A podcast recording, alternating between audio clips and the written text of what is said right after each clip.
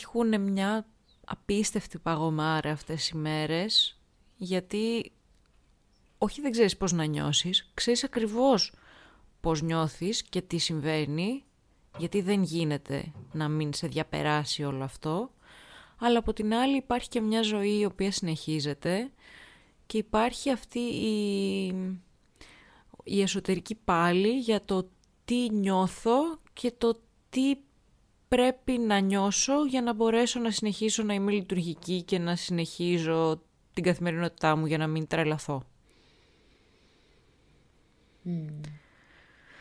Ε, την Τζικνοπέμπτη βγήκα το βράδυ και θυμάμαι σχολιάσαμε εμείς τώρα πίνουμε ρετσίνες και άλλοι άνθρωποι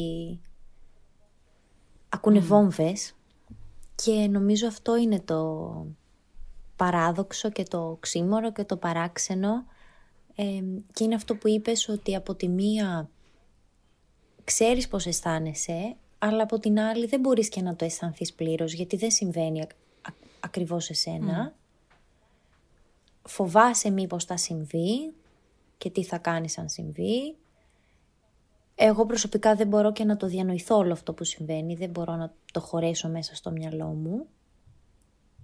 Έχω αυτή την αφελή ερώτηση του γιατί, γιατί να συμβαίνει δηλαδή. Εγώ είχα την αφελή πεποίθηση ότι δεν θα συμβεί. Δηλαδή δεν το πίστευα. Ξημέρωσε η Πέμπτη, μιλάμε φυσικά για την επίθεση στην Ουκρανία από τη Ρωσία. Ξημέρωσε η Πέμπτη και σε, ένα, σε μια πρωινή συνάντηση που είχα με τους συναδέλφους από τη Λιθουανία, οι οποίοι όπως φαντάζεσαι βιώνουν πολύ μεγαλύτερο άγχος και ανησυχία γιατί είναι δίπλα τους, μου λένε το νέο και πάγωσα. Ε, σοκ, αλήθεια έπαθα σοκ. Αλλά ενώ εκείνη την ημέρα ε, εννοείται δεν προσπάθησα να ψάξω περισσότερο, αλλά έρχεται πάνω σου η είδηση αναπόφευκτα. Τις επόμενες ημέρες επέλεξα συνειδητά να απέχω, γιατί Χριστίνα δεν αντέχω άλλο, δεν, δεν έχω άλλο απόθεμα ψυχικό και δεν αντέχω πια να συναισθανθώ τίποτα. Δεν μπορώ. Είναι ήδη τόσο επώδυνες οι τελευταίες εβδομάδες, οι τελευταίοι μήνες. Έχουμε κουβεντιάσει, να ήδη τώρα εδώ λίγους μήνες που τα λέμε, έχουμε κουβεντιάσει τόσα ζωφερά και απίστευτα και φρικτά πράγματα που... Ναι, τέλος πάντων, δεν ξέρω. Ε, ας το αλλάξουμε βασικά. Ε, ας μην το συνεχίσουμε άλλο αυτό το, την αίσθηση. Απλώς δεν μπορούσαμε να μην το αναφέρουμε. Αλλά από την άλλη δεν γίνεται και να είναι το μόνο που αναφέρουμε και το μόνο που ακούμε. Οπότε ας πούμε καλύτερα τι κάνουμε εμείς για να επιβιώσουμε τέλος πάντων από αυτές τις ζόρικες μέρες. Κοίτα, νομίζω μία τακτική είναι αυτό που είπες. Αποφεύγω να δω και να μάθω και συνεχίζω τη ζωή μου, το οποίο νομίζω ότι είναι μία πολύ καλή άμυνα. Ε, δεν είναι αδιαφορό για τον συνάνθρωπο, είναι ότι ε, προσπαθώ να με προστατεύσω γιατί αλλιώς θα τρελαθώ. Οπότε νομίζω ότι είναι μια... Ε, ένας τρόπος είναι να μην, να μην ασχοληθείς, να μην ακούσεις για να προστατευτείς. Δεν ξέρω αν... Ε, υπάρχουν κάποιοι άνθρωποι που, θα, που θέλουν να τα ξέρουν όλα, γιατί ίσως με αυτό νιώθουν καλύτερα και πιο ασφαλείς, που και αυτό είναι οκ. Εγώ είμαι κάπου στη μέση, δηλαδή έχω δει αρκετή τηλεόραση και έχω διαβάσει κάποια πράγματα σε άρθρα εννοώ, ε, χωρίς όμως να το κάνω να ξέρω την κάθε λεπτομέρεια και το τι έχει δηλώσει ο, καθή, ο καθένας και κάθε μία. Κάποια πράγματα. Ε, έχω δει κάποια stories στο Instagram με, με, από ανθρώπους που είτε έχουν οικογένειες εκεί, είτε είναι οι ίδιοι Ουκρανοί, Ρώσοι κτλ. Ε, είμαι σε μια μέση κατάσταση, δηλαδή δεν μπορώ και να μην τα δω καθόλου, δεν μπορώ και να τα βλέπω όλα.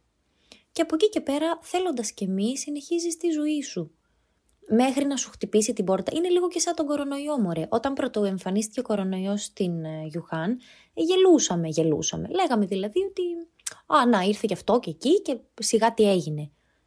Ε, όταν όμως άρχισαν τα κρούσματα στην Ελλάδα και όταν άρχισαν οι καραντίνες, ε, τότε το νιώσαμε στο πετσί μας.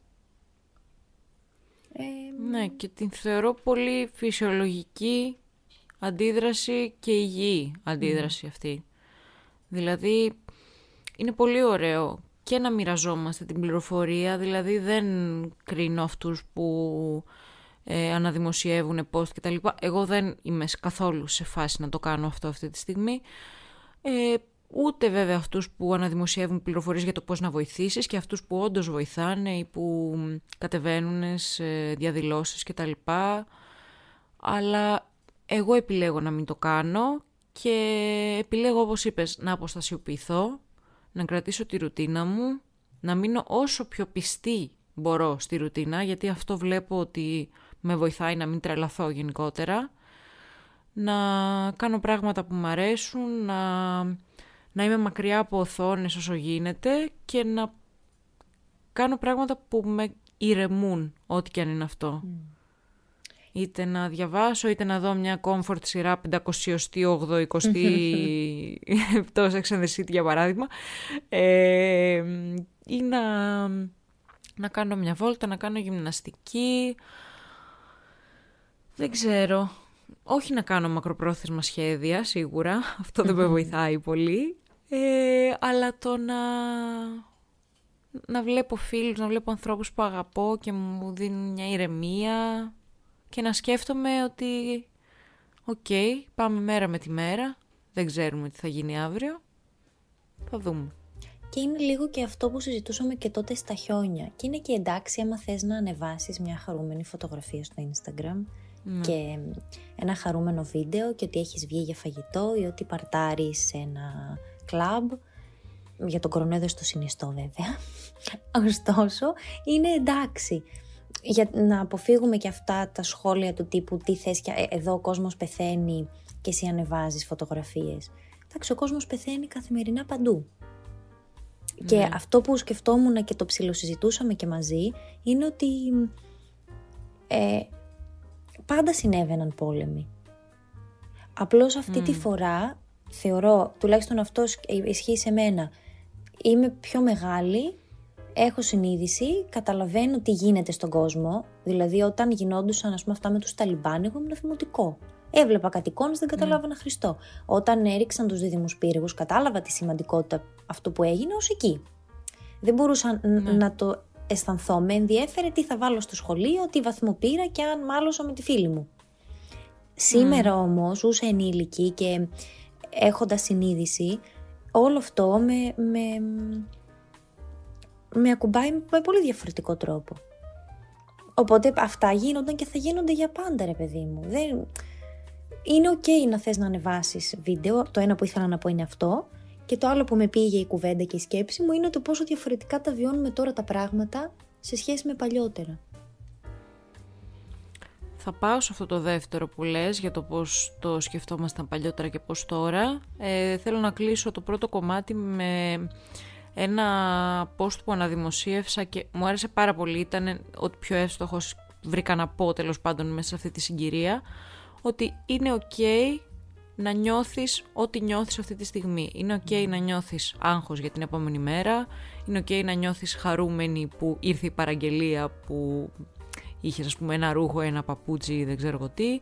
Είναι ok ταυτόχρονα να στεναχωριέσαι για τους ανθρώπους και το πόσο άσχημα περνάνε, αλλά είναι και ok να έχεις σχέδια για το τριήμερο που έρχεται και να ανυπομονείς για το Σαββατοκύριακο. Είναι όλα αυτά ok όλα τα συναισθήματα είναι για να τα νιώθουμε mm. και μέσα σε, μια μέρα δεν γίνεται να νιώσεις μόνο όλα τα αρνητικά ή μόνο όλα τα θετικά.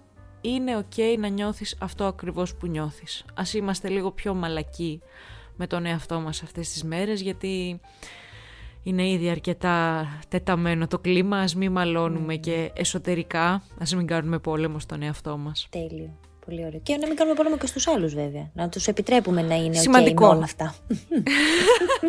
αυτά καλό είναι να λέγονται. Κύριε Πούτιν, αν μας ακούτε, καλά να μην κάνουμε πολέμους σε άλλους ανθρώπους, εντάξει.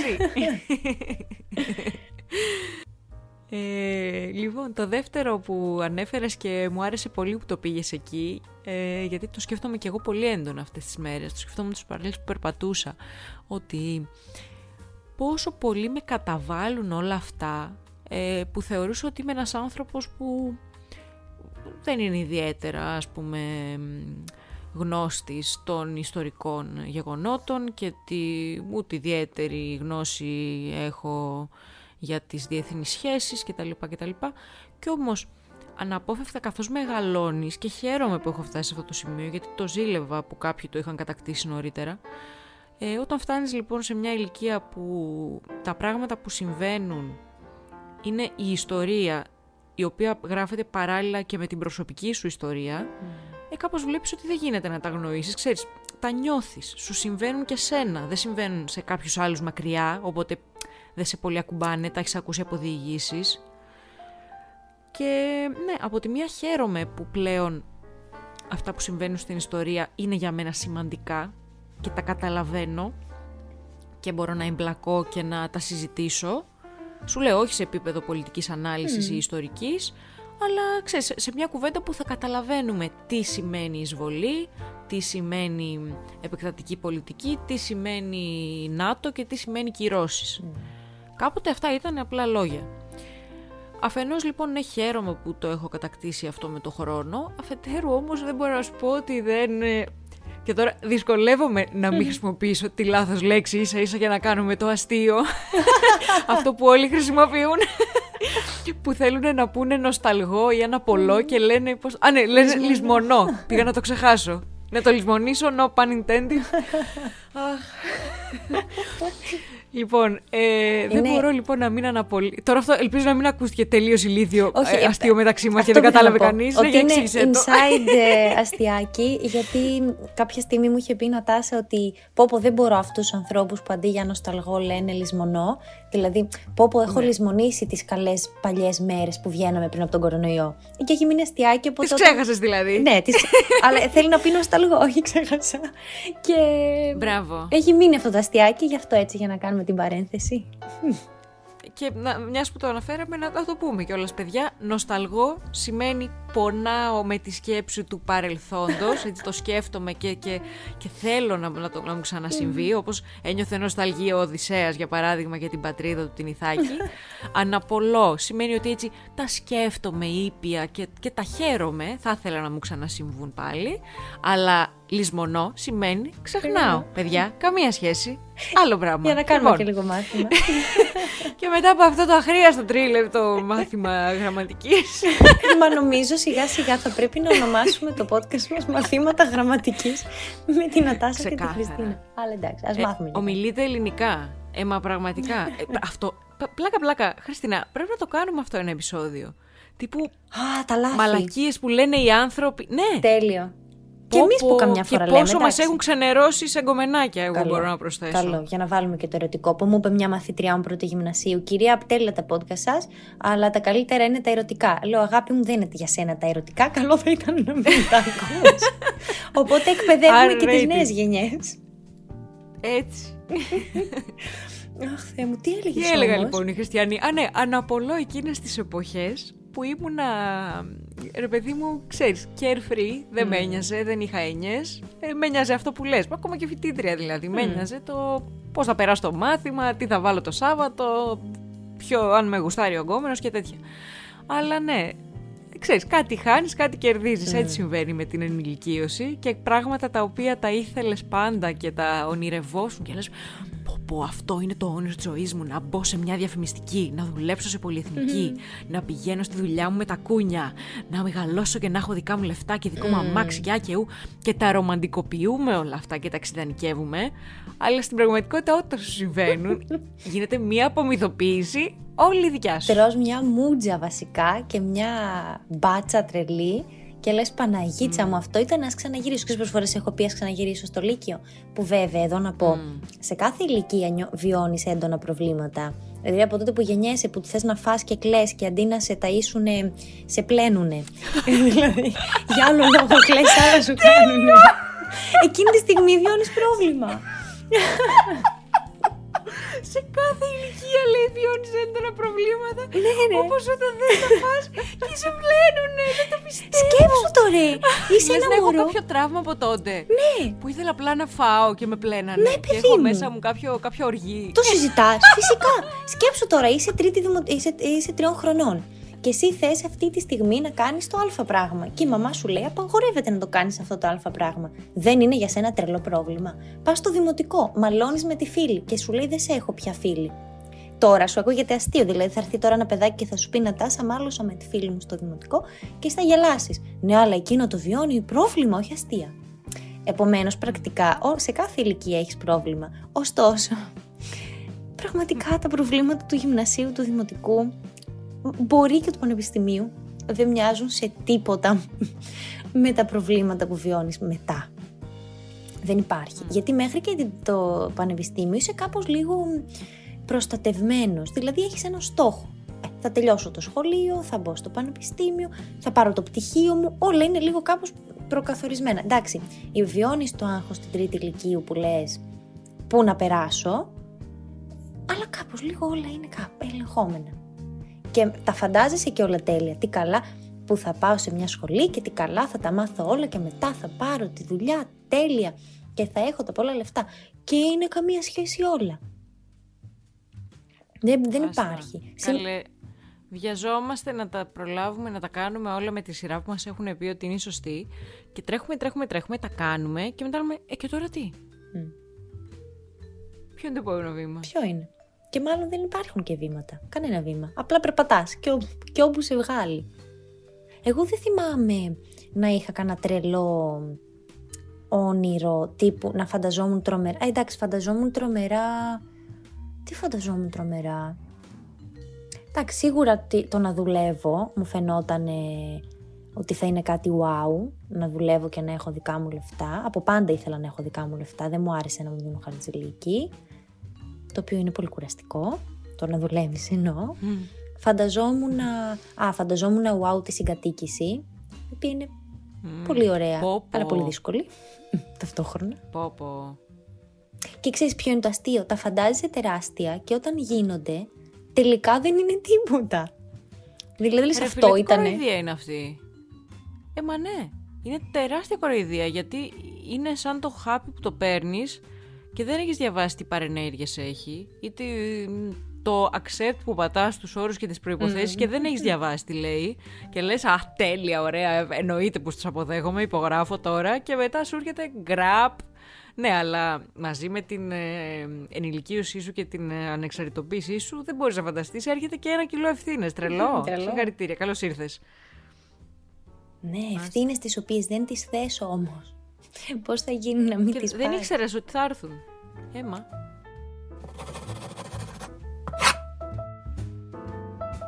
Και ρωτώ τώρα, με όλες αυτές τις ευθύνες που πολύ ωραία τις έχουμε βάλει. Δεν πρέπει να βάλει. Ωραία, σου είπα εγώ για τη συγκατοίκηση, σου είπα για τη δουλειά. Στη δουλειά τι κάνεις; Πού είναι όλες αυτές οι ευθύνες της δουλειάς, σου είπε κανείς για όλα αυτά; Σου είπε κανείς πως πρέπει να είσαι ως επαγγελματίας ή ως υπάλληλος ή ως εργοδότης ή δεν ξέρω τι; Και τι, πώς πρέπει να τα αντιμετωπίσεις όλα αυτά; Κάνει τζεστάπε. Έχεις μπει μέσα στο πηγάδι και πρέπει να κολυμπήσεις μόνη σου. Καλά, ξεκάθαρα.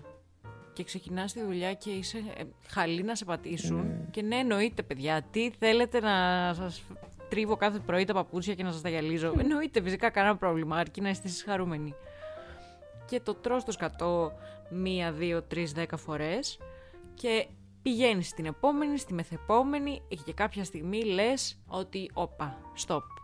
Δεν γίνεται έτσι. Την επόμενη φορά θα βάλω εγώ τους δικούς μου όρους.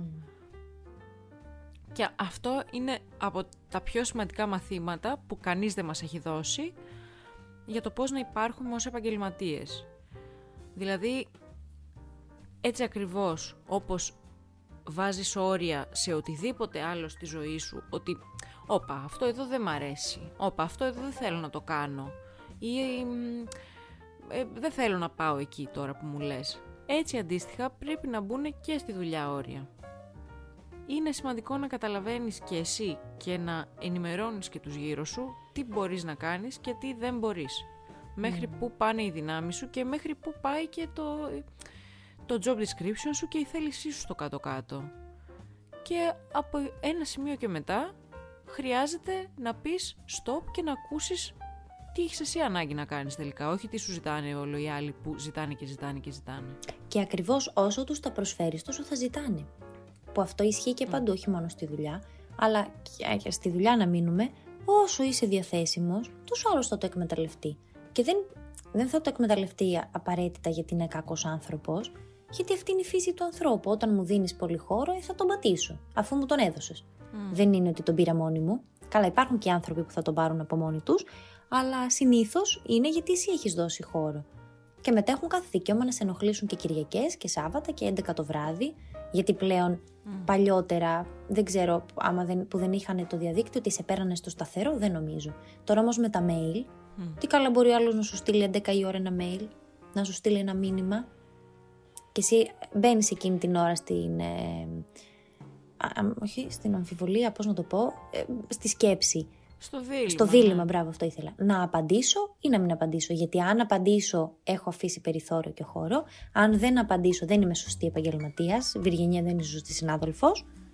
και τι κάνεις εκεί; Νομίζω ότι εάν υπάρχει αμοιβαία εμπιστοσύνη και σεβασμός, το οποίο και πάλι το χτίζεις από την αρχή, ε, τότε το να εξηγήσεις ωραία ευγενικά λοιπά ότι αυτό εδώ δεν είναι μέσα στα πράγματα που μπορείς να κάνεις αυτή τη στιγμή είναι ok και δεν θα σε παρεξηγήσει κανείς. Και αν σε παρεξηγήσει, αυτό σημαίνει ότι το περιβάλλον αυτό πιθανώς δεν σου ταιριάζει ή χρειάζεται τέλος πάντων κάτι να διαπραγματευτείς από την αρχή. Που και καμιά φορά και παρεξήγηση καλό είναι να σημαίνει. Δεν γίνεται να μην παρεξηγούμαστε και με κανέναν. Θα πω εγώ που δεν θέλω να παρεξηγούμε με άνθρωπο. Ε, ναι, αλλά τι να κάνουμε. Τέλος πάντων. Όχι, συμβαίνουν αυτά, αλλά αν, είσαι, αν έχεις δομήσει μια καλή σχέση με τον άλλο, νομίζω ότι τελικά δεν κρατάει mm. κανείς κακία και όλα μπορούν να συνεχιστούν αρμονικά. Ισχύει, ισχύει. Λοιπόν, θα σε πάω σε άλλο θέμα τώρα. Ε... Για ελάφρυνε λίγο το... Μπράβο, έχω καιρό, καιρό να ελαφρύνω. Για να ελαφρύνω και λίγο. Για να ελαφρύνω και λίγο. Ε, μα τώρα δεν έχει σταματήσει να με παίρνει τηλέφωνο και η μαμά μου. Δηλαδή, βλέπεις ότι δεν σου το σηκώνω. Αλήθεια. Για ποιο λόγο πρέπει να παίρνεις τηλέφωνο; Τέλος πάντων. Ε, και μια που είπα για μαμά, γιατί όλα συνδέονται σε αυτό το podcast, είδα μια παράσταση το Σάββατο με μια μαμά. ε, είδα μωρέ το γράμμα σε ένα παιδί με τη Δούκα, το οποίο το περίμενα πολύ να το δω. Είναι από το βιβλίο της Οριάνας Φαλάτσι, Φαλάση, Mm-hmm. I'm not sure. Τσι. Τσι. Τσι, τσι. Τσιν, τσιν. το οποίο είναι γράμμα σε ένα παιδί που δεν γεννήθηκε ποτέ. Και έτσι λίγο φεμινιστικό και έτσι λίγο μητρικό και έτσι λίγο απ' όλα. αλλά έμεινα λίγο παγωμένη ρε παιδί μου. Ενώ το θέμα μου άρεσε πάρα πολύ.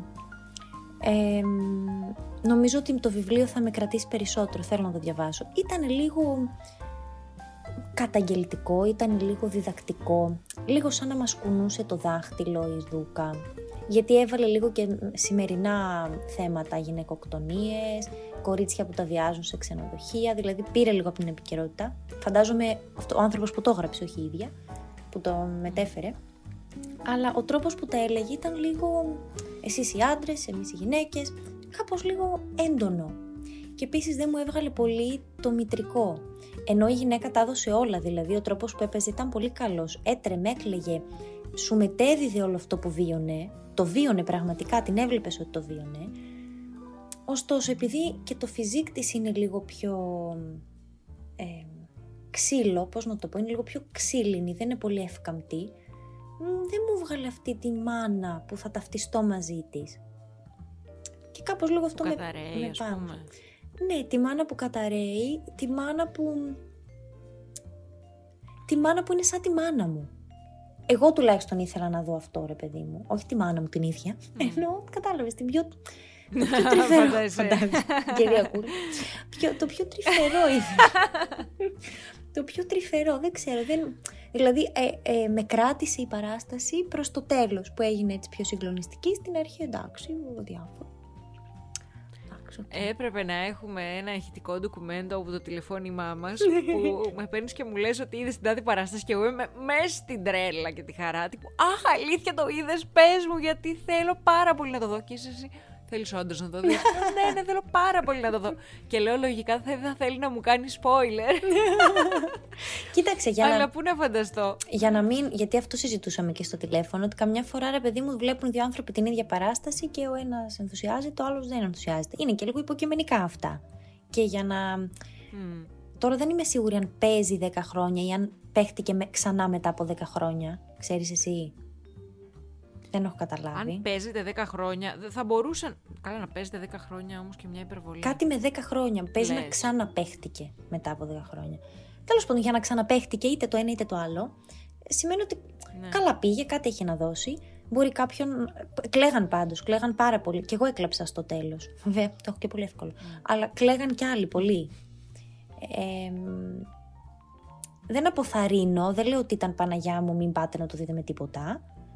Απλώς καταθέτω το ότι εγώ το ήθελα λίγο πιο τρυφερό, λίγο πιο γλυκό.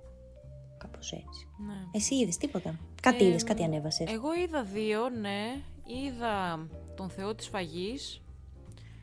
Ε, πήγα μόνη μου τύπου για να περάσω την Παρασκευή μου και ήταν ακριβώς αυτό. Fair enough για να περάσει την Παρασκευή σου. Ωραίο. Ευχάριστο στην αρχή ένα ε, είναι δύο ζευγάρια γονέων που έχουν συναντηθεί στο σπίτι του ενός για να συζητήσουν για μια διαμάχη τέλος πάντων που είχαν τα δύο παιδιά τους. Και ξεκινάνε έτσι πάρα πολύ πολιτισμένοι και καταλήγουν να μαδοαυτώνονται, να ξεμαλιάζονται, να το πω έτσι. Ε, και το ενδιαφέρον σε αυτήν την παράσταση είναι ότι ήτανε, είχε όντως πολλά πολλά στοιχεία κομμωδίας και μου άρεσε πολύ αυτό γιατί το χρειαζόμουν αλλά είχε και αυτό το στοιχείο το μαύρο της κομμωδίας, άρχισε να γίνεται πιο dark δηλαδή mm. προς το τέλος, γιατί συνειδητοποιείς πόσα πολλά ένστικτα αρχαίγωνα έχουμε μέσα μας, τα οποία τα καταπνίγουμε κάπως και τα, τα τυθασεύουμε καθημερινά για να είμαστε πολιτισμένοι και πάρα πολύ μαζεμένοι και πάρα πολύ σονσόν και όταν βλέπουμε τα παιδιά να έχουν τα, τα πώς λέγονται, τα, έτσι, τις εξάρσεις τους και να λέμε, μα πώς γίνεται ρε παιδί μου, ηρέμησε λίγο, φέρει σου λίγο πιο μαζεμένα κτλ. Και ενώ παράλληλα θα θέλαμε και εμείς να ουρλιάζουμε εκείνη τη στιγμή, λες, κοίτα να δεις, ξέρω εγώ, με, με, με τι μούτρα και με ποιο δικαίωμα κουνάμε εμείς το χέρι στα μικρά παιδιά. Ένα θεματάρο τώρα που έδωσες για άλλο επεισόδιο, γονείς, παιδιά και τι περιμένουν τα παιδιά από τους γον... ε, οι γονείς από τα παιδιά και τα παιδιά από τους γονείς ίσως και πώς είσαι παιδί και σου διαλύουν κάθε δημιουργικότητα, όλα σου αυτά τα ένστικτα που λες προκειμένου να μπορέσεις να μπεις μέσα στην κοινωνία. Να, θα το σημειώσω ναι. για να μην ψάχνουμε θέμα την επόμενη φορά. Μπράβο, σημείωσε το συνάδελφο. Κρατώ σημειώσεις. Αυτό λοιπόν ήταν το ένα και το άλλο που είδα Καλά, εκείνο ήταν πολύ αστείο που πήγα και το είδα. Ε, ήταν το musical Moby Dick. Λέω ήταν αστείο γιατί εμείς πήγαμε ένα Σάββατο βράδυ να δούμε ένα θέατρο και θα πηγαίναμε και για ποτό μετά. Μας περιμένουν δηλαδή σε ένα άλλο μπαρ μια παρέα. Και φτάνοντας στο θέατρο συνειδητοποιούμε ότι η παράσταση διαρκεί ε, καθαρό χρόνο 190 λεπτά. Τι; Πρόσεξε. Ναι. Πήγαμε 8 και μαζί με, τα με το διάλειμμα φύγαμε από εκεί 12 παρατέταρτο. 12 παρατέταρτο τελείωσε μέχρι να πας στο αμάξι 12, μέχρι να φτάσεις σπίτι σου 12 και. Παναγία μου. Άξιζε τουλάχιστον αυτό το 8ωρο. Κοίτα, άξιζε, θα σου πω γιατί. Ε, εγώ με κάποιο τρόπο είχα καταφέρει να περάσει και να μην ακουμπήσει καν η ιστορία του Moby Dick, η οποία από ό,τι καταλαβαίνω είναι κλασική για ανθρώπους με... που είναι παιδιά. Ε, για ανθρώπους με παιδική ηλικία πήγα να πω, γιατί μάλλον εγώ στερούμε αυτής τη αυτής της γνώσης. ε, οπότε ναι, δηλαδή κάπου εκεί ως φοιτήτρια έμαθα ότι ο Moby Dick ήταν εφάλαινα και εκεί τελείωσε, δεν ήξερα τίποτα. Οπότε αφενός χαίρομαι πολύ που έμαθα την ιστορία, αφετέρου, και αυτό είναι το πιο σημαντικό, παιδιά είναι ε, έχει γίνει εξαιρετική δουλειά στην παράσταση. Ήταν και ο Εμιλιανός Σταματάκης ένας από τους πρωταγωνιστές που εντάξει το, τον ξέρω ότι είναι εξαιρετικός και πραγματικά τον απόλαυσα, απίλαυσα ίσως, τον ευχαριστήθηκα εν πάση περιπτώσει. Αλλά η αποκάλυψη ήταν ο άλλος πρωταγωνιστής, ο Καπετάνιος, που τώρα δεν το θυμάμαι το όνομα του ανθρώπου, ο οποίος, Χριστέ μου, τις νότες που έπιανε θα τρελαθώ. Ε, σκηνοθεσία του Κακλέα, μουσική του Παπαδημητρίου, αν δεν απατώμε. Ήτανε και τα τραγούδια συγκλονιστικά, η μουσική δηλαδή, η μουσική επένδυση και το soundtrack και τα σκηνικά, η παραγωγάρα, δηλαδή είδα έτσι ωραίο θέατρο περιποιημένο. Αχ, λοιπόν, φανταστικά. Τα φιλιά μας στην όμορφη Λέφορνο, να στείλουμε. Και να περάσετε ωραίο το τριμεράκι σας έχω να πω. Ελπίζω να είναι τριμεράκι. Σας εύχομαι να είναι τριμεράκι. Αν από τη δουλειά σας δεν είναι τριμεράκι, στέλνουμε αγωνιστικούς χαιρετισμούς και ευχόμαστε σε κάθε περίπτωση να έχει έναν ωραίο καιρό τη Δευτέρα να πετάξετε τον αϊτό σας, βρε αδερφέ. και να φάτε τον ταραμά σας. Ενημερώστε μας άμα τον φάγατε, τον ταραμά. Ευχόμαστε να τον εφάτε.